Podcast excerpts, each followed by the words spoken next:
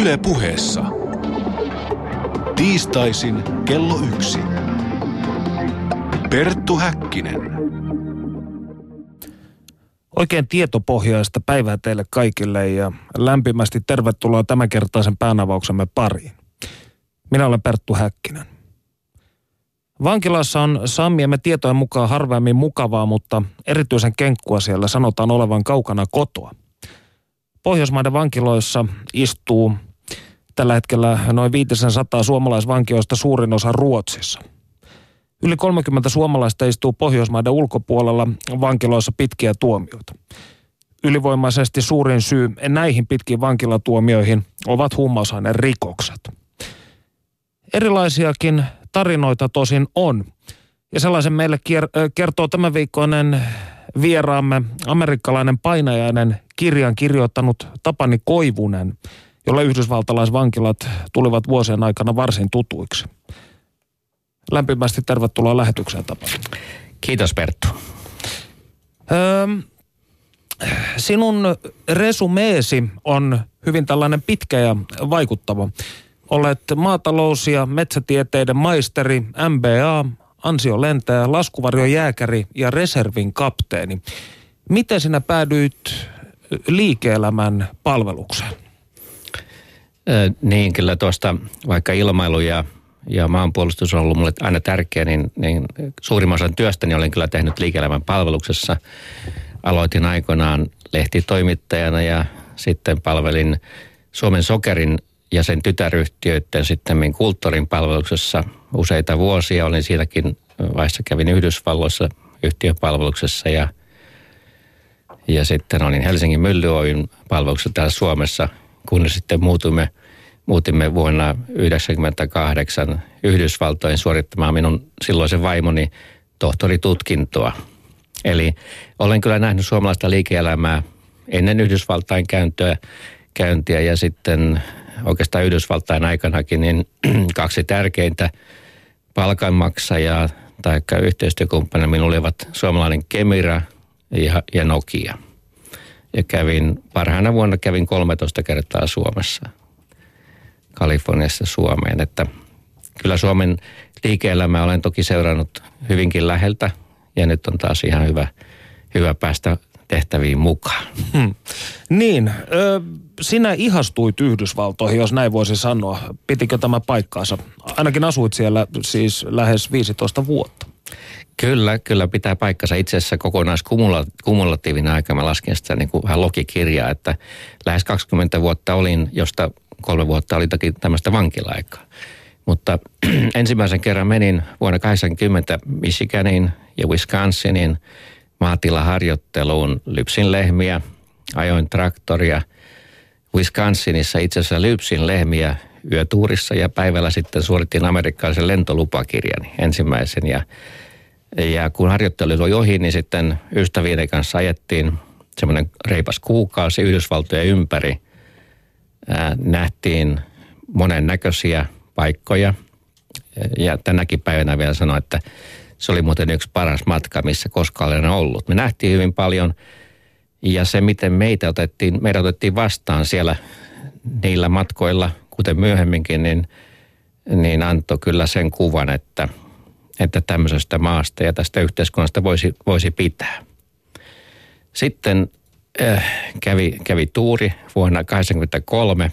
Sain, minut valittiin opinto, op, opiskelijajärjestöni edustajaksi Arkansasin yliopistoon Fayettevilleen vuoden vaihto Ja opiskelin siellä, siellä ja, ja tuota, silloin tapasin myöskin semmoisen henkilön kuin Bill Clintonin. Hän oli, hän oli silloin Arkansasin kuvernööri, tuttavani Casey Jones, joka asui talomme yläkerrassa, oli lakiopiskelija. Hän sanoi, että kuule Tapani, että mepäs tapaamaan tämä kaveri – hän tulee luonnoimaan tänne lakikouluun. Hän on yksi tuleva Yhdysvaltain presidentti. Se tiedettiin jo vuonna 1983-1984. Sekin vuosi oli erittäin, erittäin muisti, muisti jäänyt positiivinen asia. Sitten tutustuin, tutustuin merialkaväen upseereihin. He halusivat jopa rekrytoida minut liittymään, liittymään merialkaväen väkeen. Ja harkitsin sitä ihan, ihan vakavasti, koska olin itse Suomessa hakenut ilmavoimille ja Finnairille lentäjäksi. Ja mulla oli silloin jo lupakirjat Suomessa, mutta siihen aikaan näköseulat oli niin tiukkoja, että ne ei huolineet minua. Mä että no joo, mutta sanoisit siis, että olit varsin hyvin integroitunut tähän kyseiseen yhteiskuntaan jo vuosituhannen alussa, jolloin oikeastaan kaikkiaan tämä lähti liikkeelle siitä, kun halusit perustaa elintarviketeollisuusyrityksen Viroon. Ja mitä sitten tapahtui? Kyllä, se oli mulla pitkäaikainen unelma, tuli aikaisempien töiden mukana jo vuodesta 1993 tämä suunnitelma lähti elämään ja, ja sitten kun se ei toteutunut Helsingin myllyn projektina, niin pyysin, kysyin omistajilta, että sopiiko, että jatkan tämän hankkeen viemistä eteenpäin ja perhe sanoi, että kyllä se sopii. Ja niin vuonna 2003 sitten perustettiin yhtiön Golden Sierra Partners LLCin yhtiö perustettiin ja se oli yhdysvaltalainen yhtiö. Siinä oli amerikkalainen pääomistaja enemmistöomistajana – sitten oli suomalaisia ja estiläisiä yhteistyökumppaneita. Meillä oli kyllä hyvä suunnitelma ja, ja haluttiin perustaa tämmöinen viljaa jalostava vertikaali integroitunut yritys ihan viljan vastaanotosta tiloilta, kuivausvarastointi, sitten sen jauhaminen ja, ja jalostaminen valmiiksi elintarvikkeiksi. Eli meillä oli kolme paikkaa Eestissä, Vahenurme, Viljandi ja Valka ja, ja puhuttiin noin 16 miljoonan budjetista. Saimme lainaa ää, Opikilta, eli amerikkalaiselta Yhdysvaltain kehityspankilta, joka oli suunnattu tämmöisiin kehittyvien markkina-aloitteen kehittämiseen. Saatiin noin 9,3 miljoonan dollarin laina, jolla se hanke piti toteuttaa. Ja kun muste oli lainapapereissa kuivunut, niin sitten, sitten pääomistaja rupesi käyttämään, käyttämään valtaa, jonka hän oli itse, itse itselleen ottanut. Se ei ollut yhtiösopimuksen puitteissa tapahtuvaa toimintaa. Minä olin, olin yhtiön toimitusjohtaja ja hallituksen puheenjohtaja. Ja, ja sitten asiat lähti luisumaan pois minun kontrollista. Millaisia ihmisiä nämä sinun liikekumppanisi olivat? No kuule ensimmäisen kerran, kun tapasin äh, Bill Wasburnin, hän oli entinen meri, tai anteeksi, laivaston lentäjä. Hän oli vanhempi herrasmies, yli 70-vuotias, mutta hyvin charmantti ja hän antoi itsestään hyvin luotettavan kuvan ja, ja tunti hyvältä, että tällaisen henkilön kanssa tämä hanke voisi onnistua. Oli myöskin muita henkilöitä, jotka, jotka olivat siinä sitten mukana – ja alkuunsa tietysti niin kuin pitää uskoa, että yhteistyökumppaneiden kanssa voidaan mennä eteenpäin. Kyllä me tehtiin selvityksiä, due diligencea, ja ihan oikein mun ystäväni kysyi, että onko nämä nyt luettavia kavereita sitten. ja sanoin, että olin tehnyt selvityksen niin tarkkaan kuin mahdollista vuonna 2003. Rikosrekisteriä ei mistään löytynyt – ja sit sanoin, Keneltäkään heistä? No nyt en muista, en muista kuin, että, että tuota Food Pron henkilöitä, ne tarkistettiin niin kuin niitä pystyi. Mm. Emme tietysti voitu mennä poliisiviranomaisten rekistereihin. Mutta ei sieltä silloin, siihen aikaan ei ilmeisesti olisi ollutkaan mitään. Ja sitten mun ystävät kysyi sitä vielä, niin sanoi, että tässä on se hyvä puoli, että kun meillä on tämmöinen liittovaltion pankki antaa lainan, niin uskon, että me pysytään sitten lain oikealla puolella ja asia saadaan vietyä loppuun. No nämä Overseas Private Investment Corporationin ö, lainaamat 9,3 miljoonaa dollaria, Mi, mitä niille kävi? Ää, niitä tämmöisissä projekteissa niin lainahan nostetaan aina sitä mukaan, kun hanke etenee. Ja, ja piti olla näyttöä, että jotain rakennetaankin. Ja kyllä tietysti meillä oli, yhtiöllä oli selvä suunnitelma ja minusta se oli hyvin, hyvin tota, toimiva liikesuun, liiketoimintasuunnitelma. Hankittiin käytettyjä elintarviketuotantoon sopivia laitteita sekä Yhdysvalloista että muualta, jotka sitten kunnostettiin lähes uuden verosiksi. Se oli hyväksytty, hyväksytty meidän laina-anomuksessa itse asiassa toisen kuin syyttäjä sitten viime, aika, viime kädessä tulkitsi asiaa. Mutta lainaa nostettiin ja, ja lähdettiin rakentamaan. Me saatiin, Vahinurmen hanke saatiin tehtyä ja siitä tuli jopa Estin silloisen pääministerin kunniakirja tämmöisestä suorituksesta. Ja myllyrakennus saatiin tehtyä. Kävin itse asiassa nyt viikonlopulla katsomassa sitä vuosia jälkeen ja tippa tuli silmään, kun näin, että se oli jäänyt siihen paikalleen. Noin 95 prosenttia valmis oli se projekti, myllyprojekti. Se saatiin kyllä tehtyä, mutta se tehtiin myöskin, myöskin hyvin, hyvin tota, pää, eli täytyy palata sen verran taaksepäin, että, että tota, pääomistaja Food Pro International sopimuksen mukaisesti oli, sen tehtävä oli rakentaa se projekti. Ja sitten meidän suomalaisten eestiläisten tehtävä oli ottaa se operatiivinen vastuu, kun yhtiö on toiminnassa. No tämä pääoperoija, joka rakensi Food Pro International, pyrki kyllä oikumaan joka paikassa, missä vaan mahdollista. Ja, ja tota, tietysti se, että lainaa käytettiin ihan todellisiinkin hankintoihin, mutta, mutta sitten siellä osoittautui, että Food Pro oli kaksinkertainen kirjanpito. Toinen, mikä olivat todelliset kulut ja toinen, mitä, mitä sitten näytettiin pankille. Me suomalaiset hallituksen jäsenet ja estiläiset emme saaneet pankkitiliä, ei meillä ollut tilien käyttöoikeuksia, emme saaneet tiliotteita ja vaikka, vaikka sitten useaan otteeseen ihan juristien avulla vaadittiin niitä asiakirjoja, niin he eivät suostuneet sitä meillä antamaan. Välit tulehtu entisestään, projektia kyllä vietiin eteenpäin. Sitten yhdessä vaiheessa amerikkalaiset ilmoittivat, että heillä on tärkeitä asiaa meidän kanssa keskusteltavaksi. Oli joulun alla 2004 ja he tuli ryhmällä tänne Helsinkiin ja tämä oli semmoinen kiristystapahtuma, jossa oli sitten tämmöinen Israelista tänne lennätetty henkilö, joka luki kirjasta, että, että rahoittajataho vaatii yhtiöltä 1,15 miljoonaa dollaria korkoja ja he totesivat, että yhtiön pääomat oli nostettu pois. Eli noin vuosi oltiin päästy projektissa eteenpäin ja yhtiö oli putsattu siinä vaiheessa. Silloin me suomalaiset arvioitiin asiaa ja tehtiin rikosilmoitus Suomessa, koska se tapahtui täällä Suomessa – me ilmoitettiin pankille. Pankki ei millään meidän uskoa asiaa, koska hekin usko Bill Washburniin. Hmm. Ja, ja hän oli tämmöinen niin sanottu guest speaker, eli tämmöinen kutsuttu puhuja, joka kertoi Opikin projekteista aina myönteiseen sävyyn. Ja, ja puoli vuotta meni ennen kuin Opik sitten uskoi, uskoi että – että tosiaankin tässä oli petos, niin kuin me ilmoitettiin pankille, että tässä oli petos, yhtiövarat oli putsattu ja me mielestämme vastuulliset yhtiön vastuuhenkilöt ilmoitettiin tämä sekä pankille että sitten tietysti sehän oli Suomessa rikospoliisin asiakirjassa näkyy tämä asia.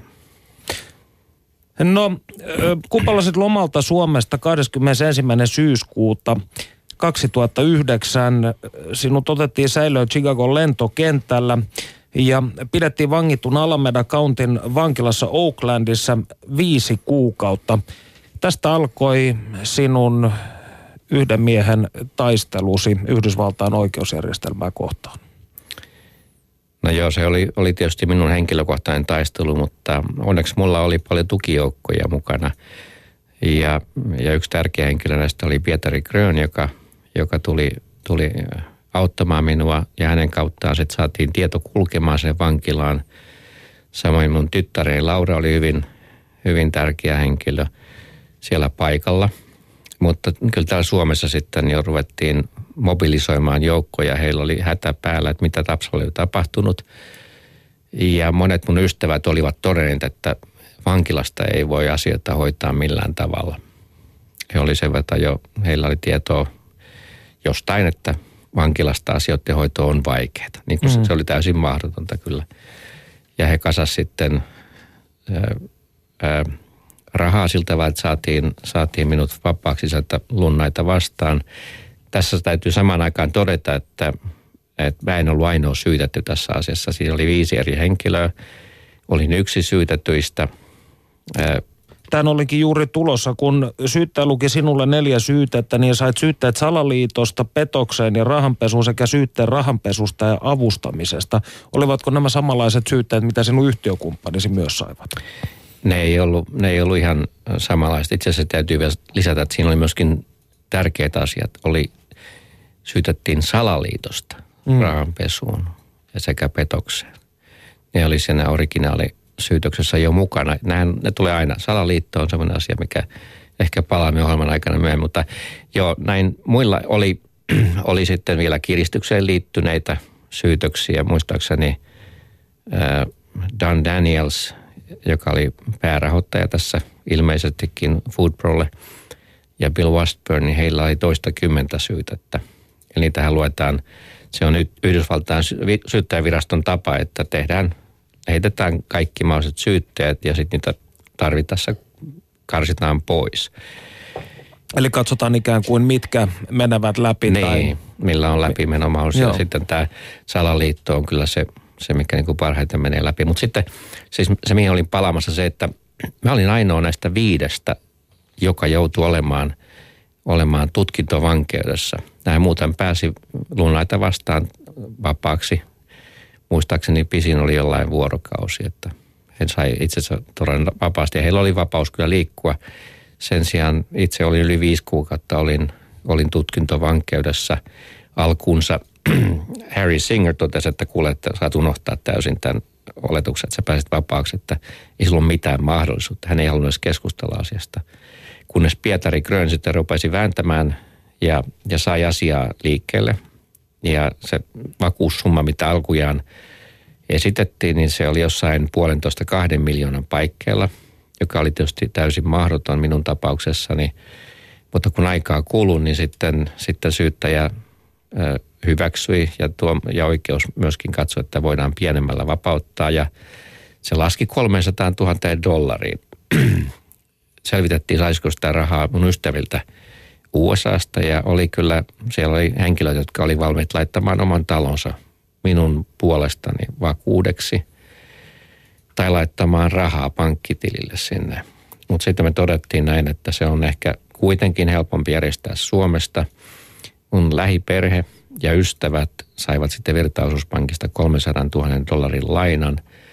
Siellä oli, oli kesämökkää ja metsätontteja, taloja vakuutena ja sitten oli vielä – noin parikymmentä mun opiskelijaystävää, niin he laittoi pankin tilille rahaa, joka oli lisävakuutena. Eli oli, oli pyöhenkselit ja laskuvarjo selässä ja niin se 300 000 lähti sitten jenkkäin ja sillä pääsi vapaaksi. No millainen sinun tutkintavankeus aikasi oli? Sinunhan siirrettiin hyvin paljon paikasta toiseen, eikö näin ollut?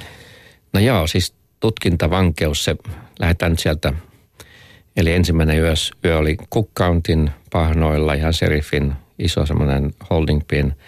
Ja sitten oli MCC Chicago, missä olin noin kolme viikkoa. Sitä sanottiin Chicago Hiltoniksi. Sieltä sitten siirrettiin Oklahomas, Oklahoman kautta, eli Federal Transfer Centerin kautta ää, ää, Oaklandiin Alamena vankilaan. ja ja tota, siirto tapahtui sen takia, että se oikeudenkäynti tapahtui tosiaan Kaliforniassa. Tämä oli tämä siirtyminen Kaliforniaan oli yksi vaihe. Sitten Alamidassa olin kyllä sen viisi kuukautta, josta minut vietiin sitten oikeuden eteen San Franciscoon, eli sillan toiselle puolelle.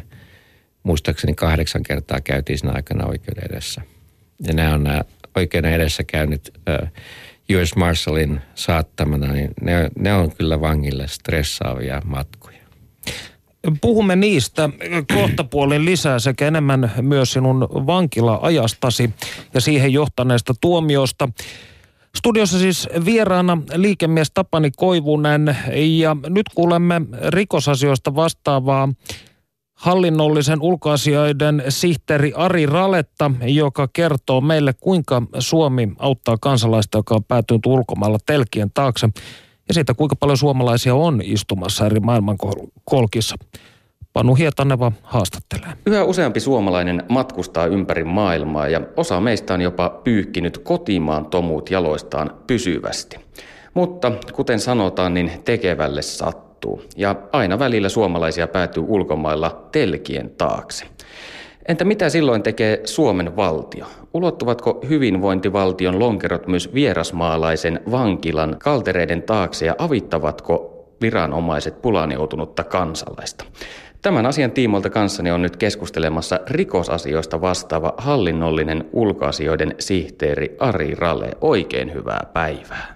Kiitoksia. Kuinka paljon suomalaisia on tänä päivänä ulkomaalaisissa vankiloissa? Mikä on tämä lukumäärä? Me jaamme nämä vankimäärät siten, että Pohjoismaat on erikseen ja siellä aivan ylivoimaisesti eniten on Ruotsissa. Puhutaan jopa yli 500 vangista.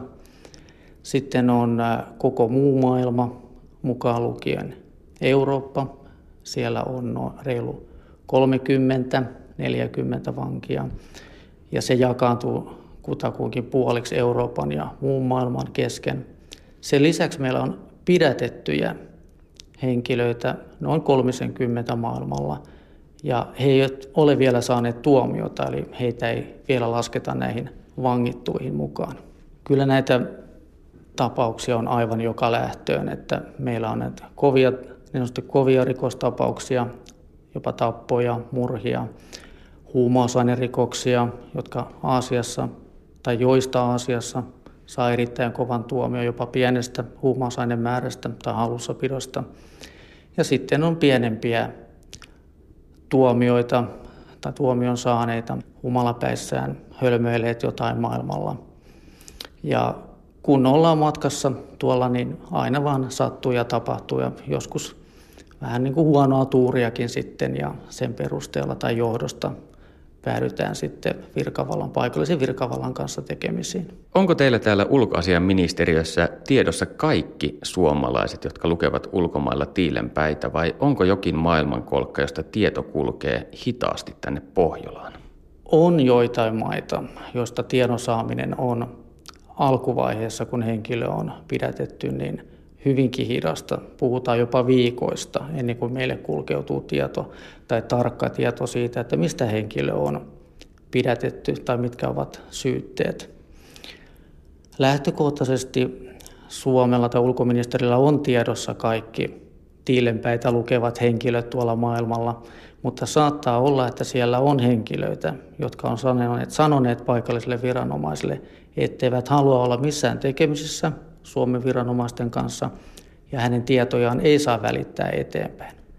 Tällaisessa tapauksessa niin luonnollisesti niin meillä ei ole tietoa, että henkilö on vankilassa jossain maassa. Maailmassa on paljon valtioita, joissa on käytössä kuolemantuomio. Onko tiedossasi tapauksia, että suomalainen olisi tuomittu kuolemaan? Ei ole. Minulla ei ole tiedossa. Olen ollut tässä tehtävässä vuoden verran ja sinä aikana ei ole tullut tietoon, että suomalainen olisi saanut kuolemanrangaistusta tai aikaisemminkaan. Suomessa elinkautinen tuomio ei suinkaan tarkoita sitä, että ihminen on lopun elämänsä telkien takana, mutta maailmalta löytyy sellaisia valtioita, jossa näin on. Onko tiedossasi suomalaisia, jotka näillä näkymin viettävät lopun elämänsä ulkomaalaisessa vankilassa? Minulla ei ole tiedossa yksityistä henkilöä tai yksittäistä tapausta, jossa henkilö tosiaan istuu siis sitä tuomiotaan koko lopun ikänsä ulkomailla. Tiedän, että tämä on mahdollista ja varmastikin suomalaisia on ollut ulkomailla jopa yli 20 vuotta. Ja onko tällaisessa tapauksessa sitten mahdollista edes päästä jossain vaiheessa vapauteen, niin siitä sitten päättää aina kyseisen maan viranomaiset oman lainsäädäntönsä puitteissa. Perttu Häkkinen. Pureudutaan tähän asiaan vielä hieman syvemmälle esimerkin kautta. Kuvitellaan, että minä olen jossain kaukaisessa maassa matkailemassa ja päädyn siellä auto-onnettomuuteen, joka vaatii ihmishenkiä. Viranomaiset tulevat sitten siihen lopputulokseen, että he epäilevät minua syypääksi koko onnettomuuteen. Millaista apua minä saan silloin Suomesta? No ensimmäiseksi on aina tärkeää, että henkilö tässä tapauksessa sinä pyydät, että tästä tapauksesta ilmoitetaan Suomen suurlähetystöllä. Ja sen jälkeen suurlähetystö alkaa selvittämään tätä tapausta – pyytävät viranomaisilta kaikki tapaukseen liittyvät tiedot. Lisäksi pyrimme aina siihen, että pääsemme keskustelemaan itse asiakkaan kanssa, koska aina tapauksessa on kaksi eri versiota ja haluamme tietää ne molemmat. Siitä se tapauksen selvittäminen sitten alkaa. Meille kaikista tärkein asia on selvittää ja varmistaa, että sinulla on siellä asianajaja sekä tarvittaessa tulkki.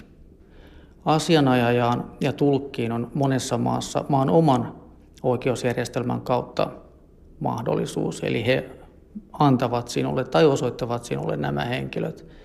Mutta se kannattaa pitää mielessä, että yleensä näissä tällaisissa tapauksissa niin kyseisellä asianajalla saattaa olla 10-20 muutakin tapausta hoidettavanaan, joka tarkoittaa käytännössä sitä, että hänellä ei välttämättä ole niin paljon aikaa sitä sinun tapaustasi hoitaa.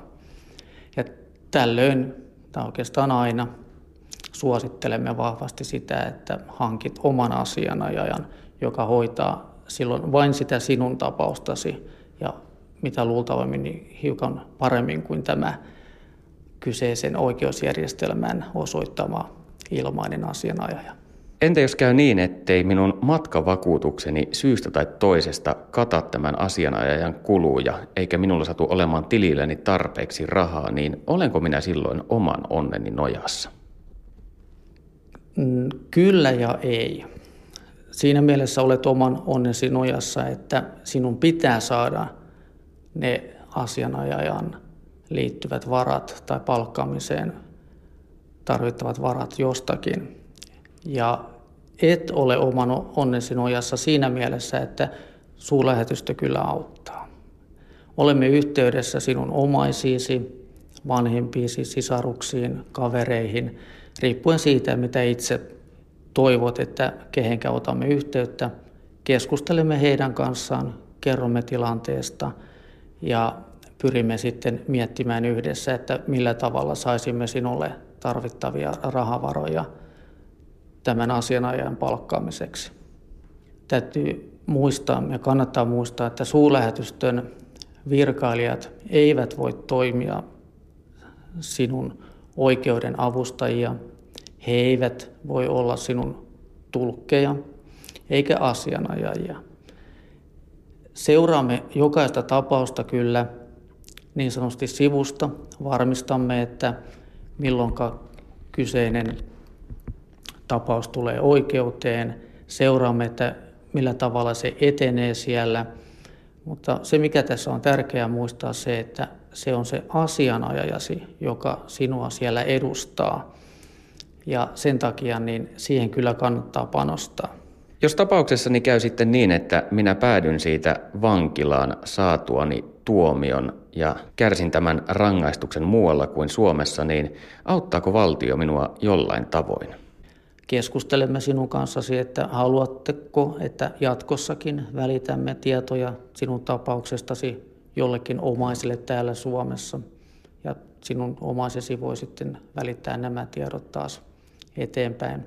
Selvitämme viranomaisilla omaisilta, että miten sinun omat omaisesi voivat olla sinun yhteydessä, tapaamisoikeudet, kirjeiden lähettämiset, voitko soittaa sieltä, voiko omaiset tallettaa rahaa sinulle sinne vankilaan, josta saat sitten käyttöön sitä tietyn summan kuukaudessa, jolla voit paikallisesta vankilan kanttiinista ostaa sitten esimerkiksi hygieniatuotteita, sampoota, saippua, ihan hammastahnaa. Et riippuen kyseisestä maasta ja olosuhteesta, niin useinkin tarvitaan edustuston apua näissä. Ja yksi, mitä itse pidän tärkeimpänä, on se, että käymme mahdollisesti tapaamassa sinua. Sanotaan, ajatellaan nyt, että sinä olet tosiaan jossain, vaikka esimerkkitapauksessa Venäjällä, olet vankilassa jossain pidemmälläkin, niin kyllä meillä sitten suurlähetystö on yhteydessä ja pyrkii tulla tapaamaan sinua kerran kaksi vuodessa ja selvittämään sitten olosuhteita ja millä tavalla sinulla siellä menee ja onko jotain, millä tavalla toivoisit, että suurlähetystö olisi avuksi. Esimerkiksi ihan sanomalehtien kirjojen lähettämisen muodossa. Onko minulla mitään mahdollisuutta suorittaa tätä tuomiotani koti-Suomessa? Kyllä on. Et yleensä henkilö, kun saa, varsinkin kun saa pidemmän tuomion, niin äh, saattaa käydä niin, että siinä aluksi ei tunnu siltä, että haluaisi Suomeen lähteä sitä tuomiotaan kärsimään. Mutta kyllähän ne olosuhteet on, varsinkin Pohjoismaiden ulkopuolella, niin eli joka maassa niin huomattavasti surkeammat ja heikommat monessakin mielessä.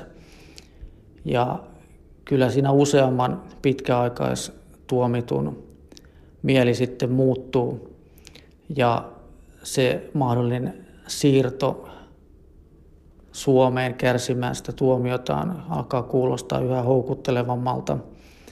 Ja siinäkin suurlähetystö auttaa, eli olemme mukana tässä prosessissa sitten, että kun kyseinen henkilö pyytää tuomion siirtoa Suomeen ja vaikka nämä yleensä kestää pitkän, useita kuukausia, joissain maissa jopa vuosia, niin yleensä aina tämä siirto on sitten kuitenkin ollut mahdollinen. Perttu Häkkinen. Jonain päivänä sitten vapaus koittaa, mutta rahavaraani ovat täysin loppu siinä vaiheessa. Kuinka minä pääsen vaikka sieltä Venäjältä kotiin? Tässäkin tapauksessa niin suurlähetystö auttaa, eli keskustelemme kanssasi ja selvitämme sinun tilanteesi. Saattaa hyvin olla, että passikin on ehtinyt siinä vaiheessa mennä umpeen. Ää, välitämme varoja tai sinun omaisesi välittävät sitten varoja ulkoministeriön kautta sinulle ja, ja sinä tulet saamaan ne sitten suurlähetystön virkailijalta, kuten uuden passin. Varmistamme, että olet saanut matkalipun, joko ostat sen sitten aikanaan itse tai omaiset sen sinulle ostavat ja sitä kautta pääset sitten takaisin kotosuomeen. Suomalainen lainsäädäntö on varsin maallinen verrattuna vaikkapa muslimimaihin, joissa on käytössä sarjalaki. Entä jos minulle olisikin käynyt niin, että olisin syystä tai toisesta syyllistynyt Jumalan pilkkaan ja joutunut sen takia vankilaan? Yrittäisikö Suomi tällaisessa tapauksessa auttaa minua diplomatian keinoin, koska suomalaisten näkökulmasta kyseessä on varsin vähäpätöinen asia? Tässä kyseenomaisessa esimerkissä ja vastaavissakin, esimerkiksi Aasiamaissa huumeiden hallussapidosta, niin saa todella kovan tuomion. Nyt kannattaa muistaa se, että suomalaisena ulkomailla matkustaessa niin mennään aina sen paikallisen lain mukaan. Eli suurlähetystö ei pysty vaikuttamaan siihen tuomioon, sen pituuteen tai, tai sinun vapauttamiseen kyseisessä muslimimaassa. Siinä sitten olemme varmastikin yhteydessä paikallisiin viranomaisiin ja selvitämme sitä asiaa, että millä tavalla sinä pääsisit siinä asiassa sitten eteenpäin ja mahdollisimman pienin vaurioin tai tuomioin sitten maasta pois. Eli jonkinlaista diplomatiaa tällaisessa tapauksessa käytettäisiin? Kyllä tämä lähtee ihan konsulipalvelulaista, että aina autamme vapautensa menettänyttä henkilöä. Ja meillä on selvät ohjeet siitä, että mitä teemme, mitä selvitämme, millä tavoin. Ja ne on juuri nämä, mitä tässä äsken käytiin lävitse. Näin siis rikosasioista vastaava hallinnollinen ulkoasioiden sihteeri Ari Rale Panu Hietaneva haastatteli. Studiossa Perttu Häkkinen ja amerikkalainen painainen kirjan kirjoittanut Tapani Koivunen, jolle yhdysvaltalaiset vankilat tulivat vuosien aikana tutuiksi. Keskustelemme suomalaisista ulkolaisissa vankiloissa. Ja mitä ikinä haluattekaan kysyä, niin tehkää se huutolaatikossa osoitteessa www.yle.fi kautta puhe. No, Tapani, syyttäjä väläytteli sinulle alun perin jopa 30 vuoden tuomiota, mutta sinä valitsit tällaisen tien, jota tässä voisi kuvailla plea agreementiksi.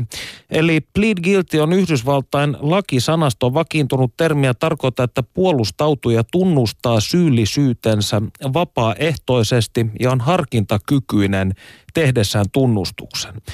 Erään tutkimuksen mukaan 95 prosenttia syytettyistä päätyy hyväksymään syyttäjän esittämän plea agreementin ja on esitetty, että jos syytetty menee oikeuteen ja häviää juttunsa, hän saattaa saada monikertaisen tuomion verrattuna siihen, jos hän olisi hyväksynyt syyttäjän viraston sopimuksen. Sinä tunnustit syyllisyytesi. Oliko se, tai sanotaan näin, oletko tyytyväinen tähän päätökseen? Niin, mulla ei ollut muuta vaihtoehtoa siinä loppuvaiheessa. Eli jos lähdetään ihan sitä, siitä tuota Discovery Face-menettelystä, niin olin koko ajan sitä mieltä, että me menemme oikeuteen.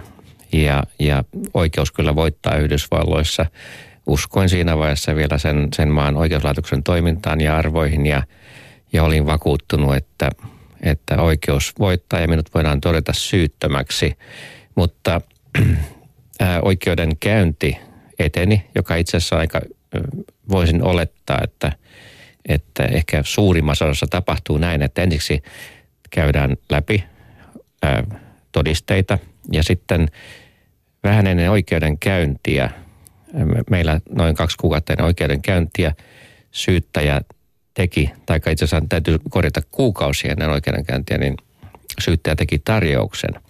Sitä ennen kuitenkin niin minulta oli viety mahdollisuus puolustautua ja syyttäjä sitten teki tämmöisen plea agreementin, eli se oli niin sanottu global, jossa kaikkia puolustautujia vaadittiin hyväksymään se ja kaikki muut syytteet oli poistettu siitä. Siinä oli ainoastaan syytteinä oli salaliitto petoksesta ja salaliitto rahanpesusta.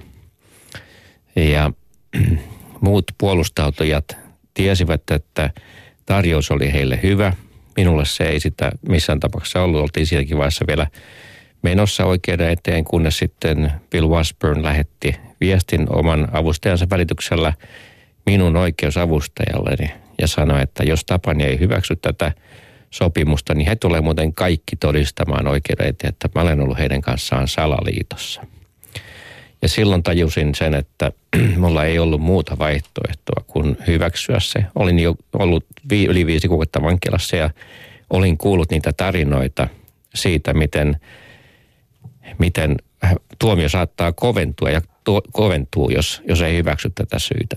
Taka, niin. No jos et olisi tunnustanut syyllisyyttäsi, missä olisit parhaillaan? No todennäköisesti olisin vielä vankilassa, näin se näin se valitettavasti on. Eräs mun ystäväni lähti taistelemaan tämmöinen prinssiapu, joka on mun henkilö, yksi henkilö tässä kirjassa. Hän oli kirjan julkaisutilaisuudessa mukana. Hän lähti taistelemaan. Syyttäjä tarjosi alkuunsa 6-18 kuukautta tuomiota plea agreementilla. Apu oli sitä mieltä, että hän oli syytön. Ja hänellä oli oikeusavustaja, joka ei tehnyt hänelle, hänen eteensä mitään. Apu potkasi tämän avustajan pois oli itse itsensä avustaja siinä oikeudenkäynnissä ja kun hän meni juryin eteen, niin hän sai 151 kuukauden tuomion. Pitkä kakku.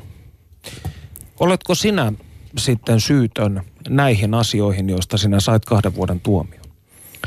Yhdysvaltain oikeuslaitoksen mukaan tietysti olen tunnustanut syyllisyyteni ja näin kirjoitin, kirjoitin äh, plea agreementissakin. Sehän oli saneltu se Toki oli hyvin vaikea hyväksyä sitä, niitä sanoja, mitä siellä laitettiin, mutta näin se väkisin väännettiin.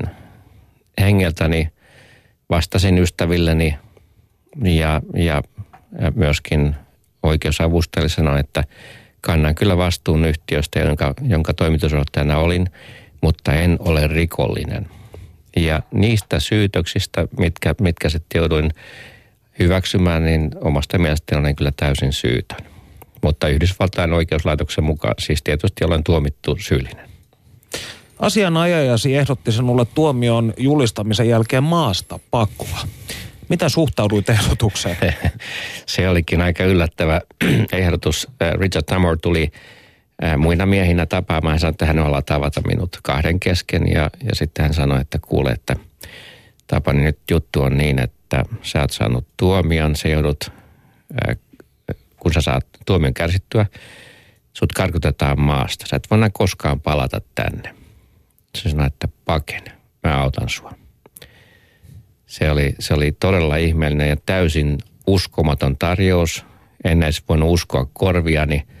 ymmärsin kyllä sitten jälkeenpäin, kun rupesin miettimään, että miksi hän tällaisen ehdotuksen teki. Oikeuslaitos olisi voinut pidättää kol, muun muassa 300 000 takuurahan, joka olisi heille kelvannut. Ja tietysti sen jälkeen mä olisin ollut kyllä ihan oikeasti rikollinen mm. ja myöskin vankikarkuri. Sanoin, että en ole rikollinen, en voi sitä tehdä.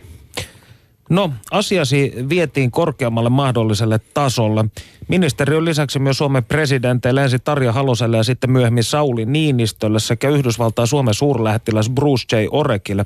Millaista apua sinä sait Suomen konsulaatista ja ulkoministeriöltä?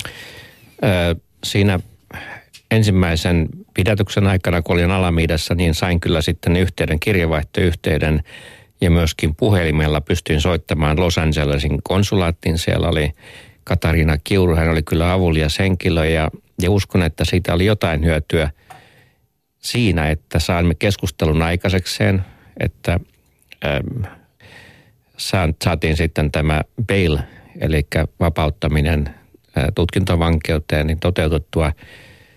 Äh, olisin ehkä odottanut paljon enemmänkin, mutta näin se ilmeisesti on, että Suomen viranomaisten kädet on sidottu. Äh, olisin mielelläni ottanut heidät käymään luonani jossain niistä vankiloista, mutta he eivät kyllä, kyllä sitten tulleet.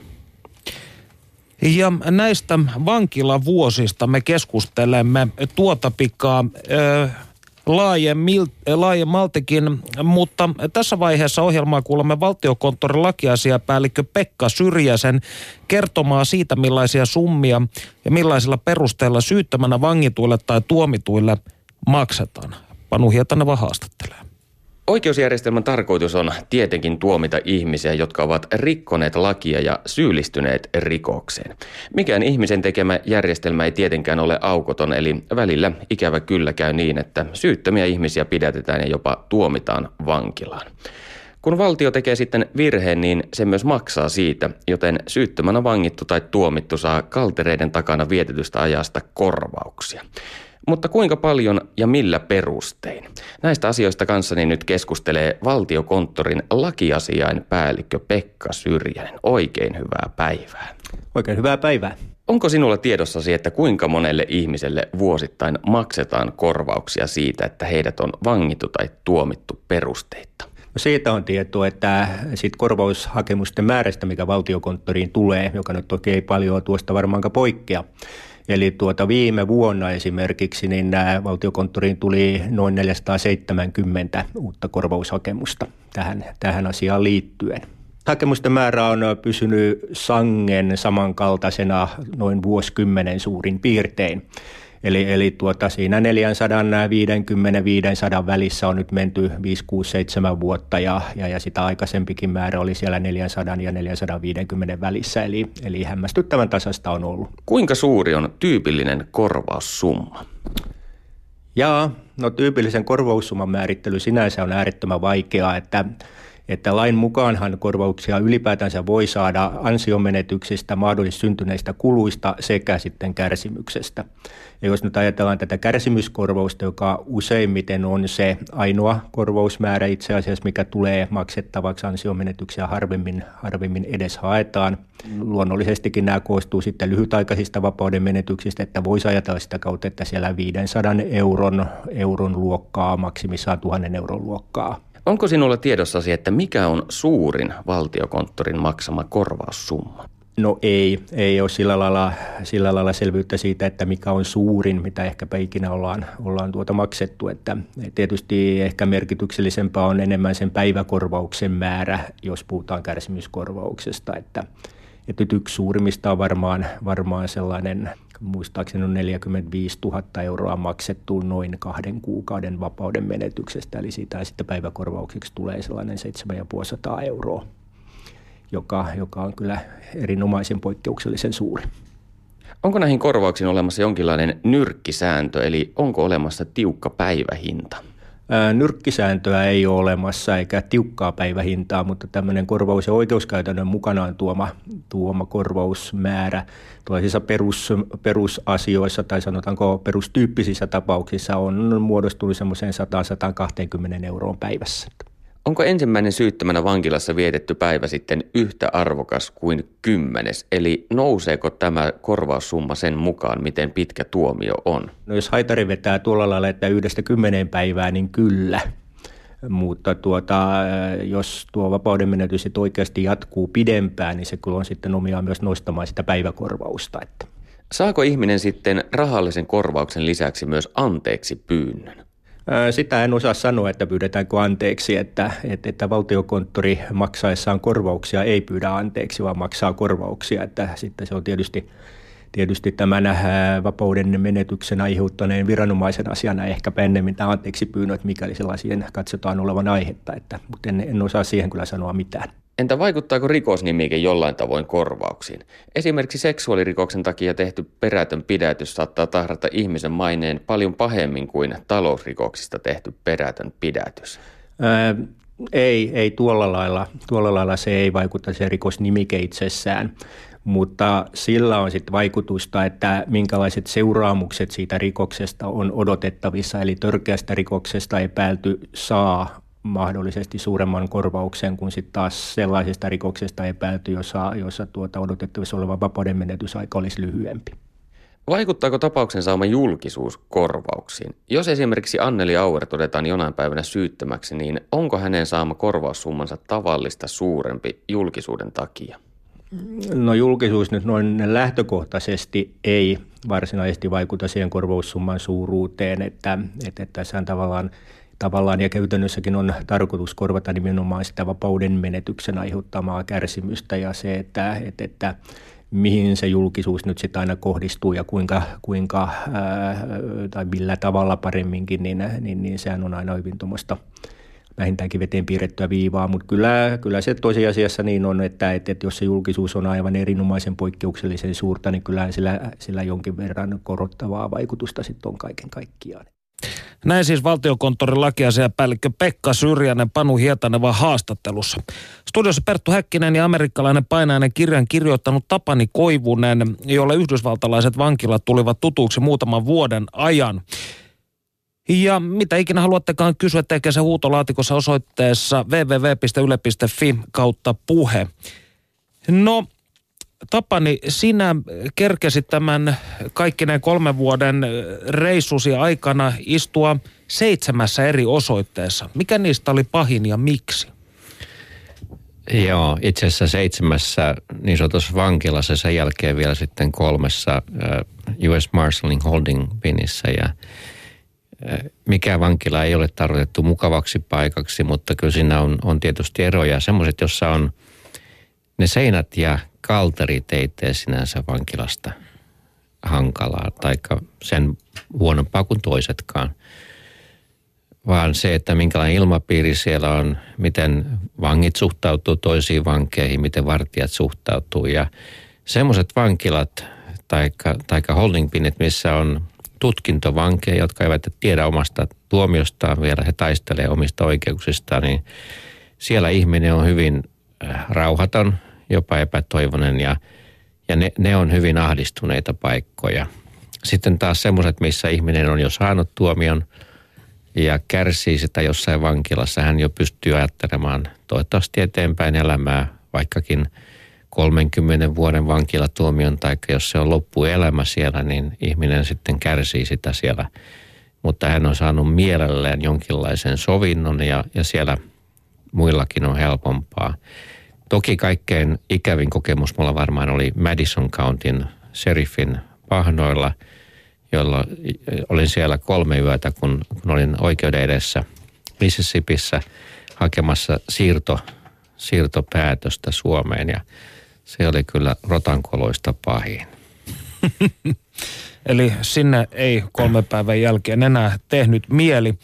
No tässä sinun kirjassasi, jota tuossa viikonloppuna luin ja täytyy sanoa, minulle tuli mieleen tällainen antiikin kreikkalaisen raaman ja Hollywood-elokuvan ikään kuin ristisiitos. Tässä oli niin erikoisia tapahtumia, joihin kovin moni suomalainen ei todennäköisesti ole joutunut.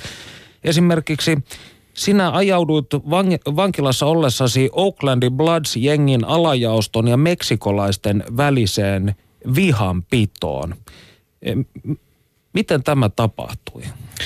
No ajauduin todellakin, eli Oaklandissa vankila, vankipopulaatio oli noin puolet mustia ja puolet sitten meksikolaisia. Olin, olin yksi harvoista niin sanottu kaukasialaisista valkoisista, jotka siellä oli ja, ja minulla on suomalainen käsitys oikeudesta ja ihmisen oikeudesta, oikeudenmukaisuudesta ja, ja muun muassa puhelinoikeuksien saaminen oli yksi niistä, mitkä oli sekä minulle tärkeitä, tiesin muille, jotka oli puolustamassa itseänsä. He halusivat käyttää puhelimia, soittaa näille oikeusavustajille, jotka sitten ei kuitenkaan vaivaneet vastata. Puhelimista tuli, tuli sanomista ja, ja osa näistä mustista sitten ladseista käytti puhelinta, ihan terrorisoivat sillä tavalla, että he vaan niin omisti näitä asioita. Ja, ja se oli heidän vallankäyttöönsä. Ja sanoin, että tämä ei käy, että meillä jokaisella pitää olla oikeus tähän puhelimen käyttöön. Ne oli sitten muitakin asioita, mutta näin mä ajaudun siihen lähinnä niin kuin ajamaan myöskin omiani, mutta myöskin muiden oikeuksia ja sain kyllä sitten siitä Blatsien vihat. Ja, ja kun meksikolaiset näki, että mä ajan myöskin heidän kannaltaan hyviä asioita ja ehkä arvosti mun moraalista selkärankaa, niin tiukan paikan tullen ne sitten kutsu sanoi mulle, että kuule Tapsa, että sä oot osa meistä. että he pitää minusta huolta. No miten sinä sitten itse koit, tai millaista oli olla osa tätä meksikolaisten vankien yhteisöä? No kyllä minusta sieltä löytyy ihmisiä, hienoja ihmisiä kuitenkin, vaikka heille on se vangin tuomio lyöty numero otsaan, niin nämähän on ihmisiä niin kuin kukin meistä, eikä, eikä heitä voi tuomita. Alkuun ajattelin kyllä niin, että, että perhana, että täällä en kyllä tutustu yhteenkään näihin rikolliset. Nämä on kaikki täysiä konnia.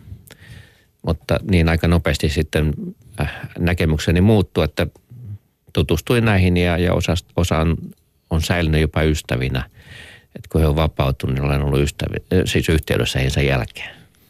No sinuhan uhka, uhkailtiin verbaalisesti useakin otteeseen, mutta miten tämä fyysinen puoli? Ainakin kerran jouduit ihan fyysisäänkin kahnaukseen. Se oli, se oli mun oma sellikaveri, oli lähdössä aamulla oikeuden eteen ja hän oli valittanut, että ei saa psyykelääkkeitä. Ja sitten vaan kun oli pinna kireellä, niin aamutoimien yhteydessä, niin hän vaan sitten joku, joku pultti irtosi ja hän karkas mun päälle. Mä löin pää seinään. Eihän se vakava asia oli, mutta se oli niin, kuitenkin se tieto tuli siinä meidän solussa vartioille niin, että hän siirsi sitten meidät eri soluihin. Hän pyysi kyllä anteeksi sitä ja pahoitteli ja sanoi, pyysi, että en kerro kellekään vartiolle. En kertonut, mutta tieto vaan levisi. Mutta ilmeisesti hänelle ei sitä tullut lisäseuraamuksia. Kuitenkaan tätä kaveria sitten en enää sen jälkeen sillä tavalla tavannut, että olisi voinut puhua hänen kanssaan.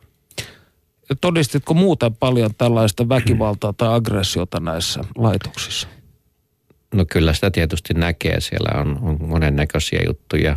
Ää, aika usein tuli nämä SWAT-joukot tekemään huumeratsioita, erilaisia painostuskonsteja käytettiin.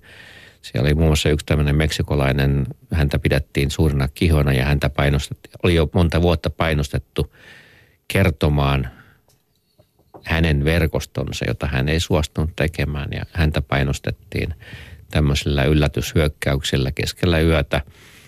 Sitten joskus vankila, vank, vankilassa niin vangit tappelee tietysti ja, ja kyllä siellä, siellä tapetaan ihmisiä. Tehdään itsemurhia.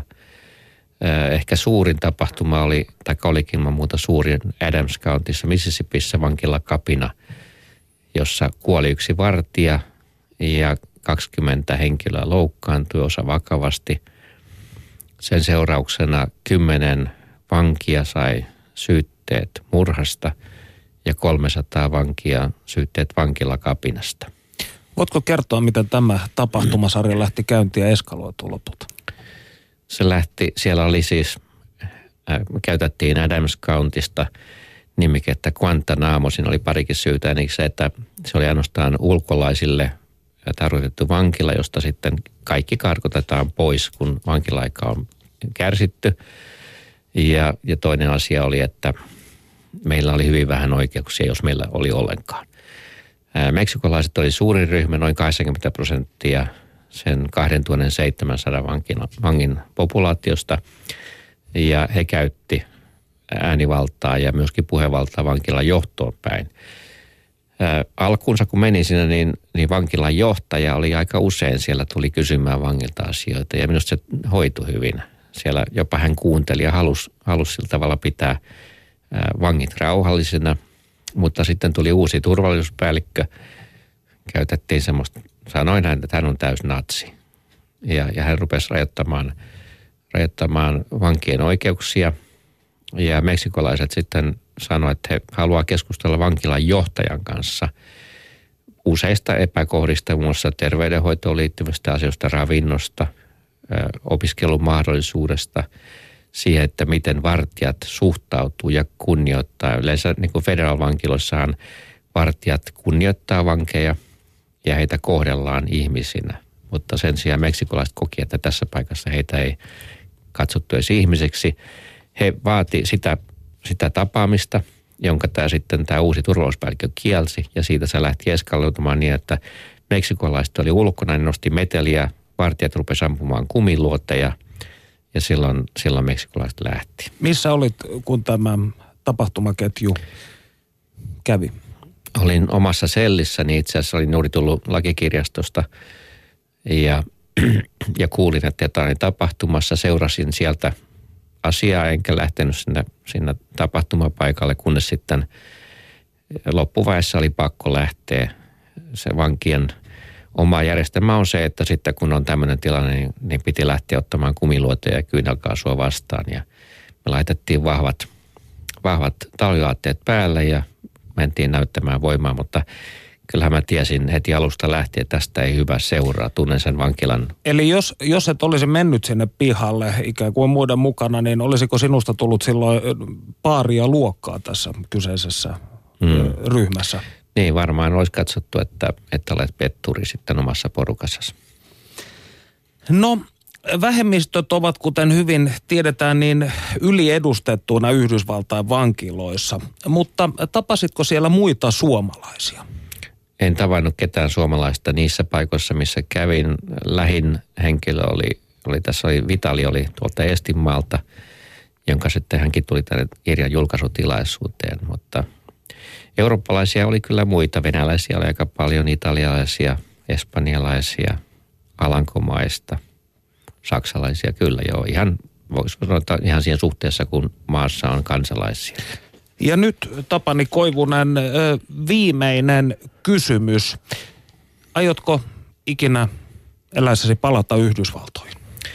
Se ei ole mahdollista, ellen saa armahdusta Yhdysvaltain presidentiltä. Mutta jos hän antaa, antaisi tämmöisen, niin kyllä menisin käymään.